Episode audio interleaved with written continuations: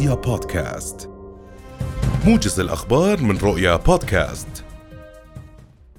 يلقي سمو الامير الحسين بن عبدالله الثاني ولي العهد مساء اليوم كلمة الأردن في أعمال القمة العربية 31 التي تستضيفها الجزائر.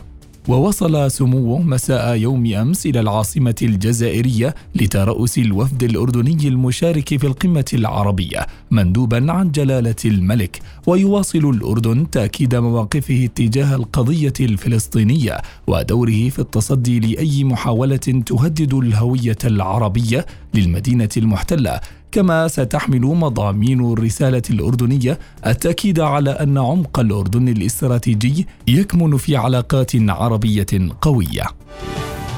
قال رئيس الوزراء الدكتور بشر الخصاونة إن الحكومة لديها مشروع إصلاحي سياسي واقتصادي، مضيفاً أن تطوير القطاع العام سيمتد إلى ما بعد حكومته. ولفت الخصاونة خلال لقائه الأمناء والمدراء العامين في آلية تنفيذ خارطة طريق تحديث القطاع العام إلى أن خارطة تطوير القطاع العام لن تمس أي حق من حقوق الموظفين بتقليص أعدادهم. وأكد الخصاونة وجوب تمتين العلاقات مع القطاع الخاص، وهو قطاع شريك تكاملي. تستمر فعاليات معرض سوفيكس العسكري 2022 لليوم الثاني على التوالي، حيث يشارك في هذه الدورة وفود من 98 دولة و300 شركة مختصة بصناعة المعدات الدفاعية والأسلحة.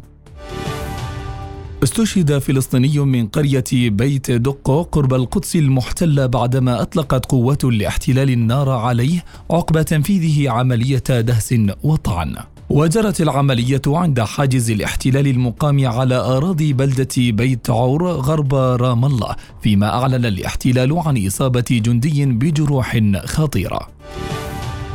توقعت استطلاعات استباقية فوز معسكر رئيس الوزراء السابق بنيامين نتنياهو بمقاعد كافية لتشكيل الحكومة بحسب وسائل إعلام عبرية. وأظهرت النتائج الأولية حصول حزب نتنياهو على 62 مقعدا في انتخابات الكنيسة، وحزب يائير لابيد على 24 مقعدا. ويتطلب تشكيل حكومة جديدة تكتل أحزاب تحت برنامج سياسي وصولا إلى 60 مقعدا فما فوق من أصل 120. بدوره قال رئيس الوزراء الفلسطيني محمد اشتية إن الانتخابات لم تفرز شريكا للسلام، وإنها تظهر تنامي مظاهر التطرف والعنصرية. يتزامن كل هذا مع الذكرى 5 بعد 100 والتي تصادف اليوم لوعد بلفور المشؤوم الذي بموجبه يتم إنشاء وطن للشعب اليهودي في فلسطين. أطلق جيش كوريا الجنوبية 3 صواريخ بالقرب من موقع سقوط صاروخ باليستي أطلقته كوريا الشمالية في وقت سابق اليوم بمحاذاة الحدود البحرية بين البلدين.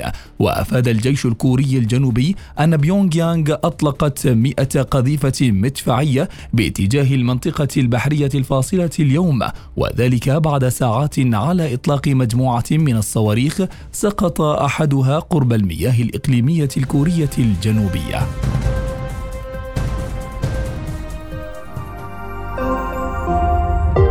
رؤيا بودكاست.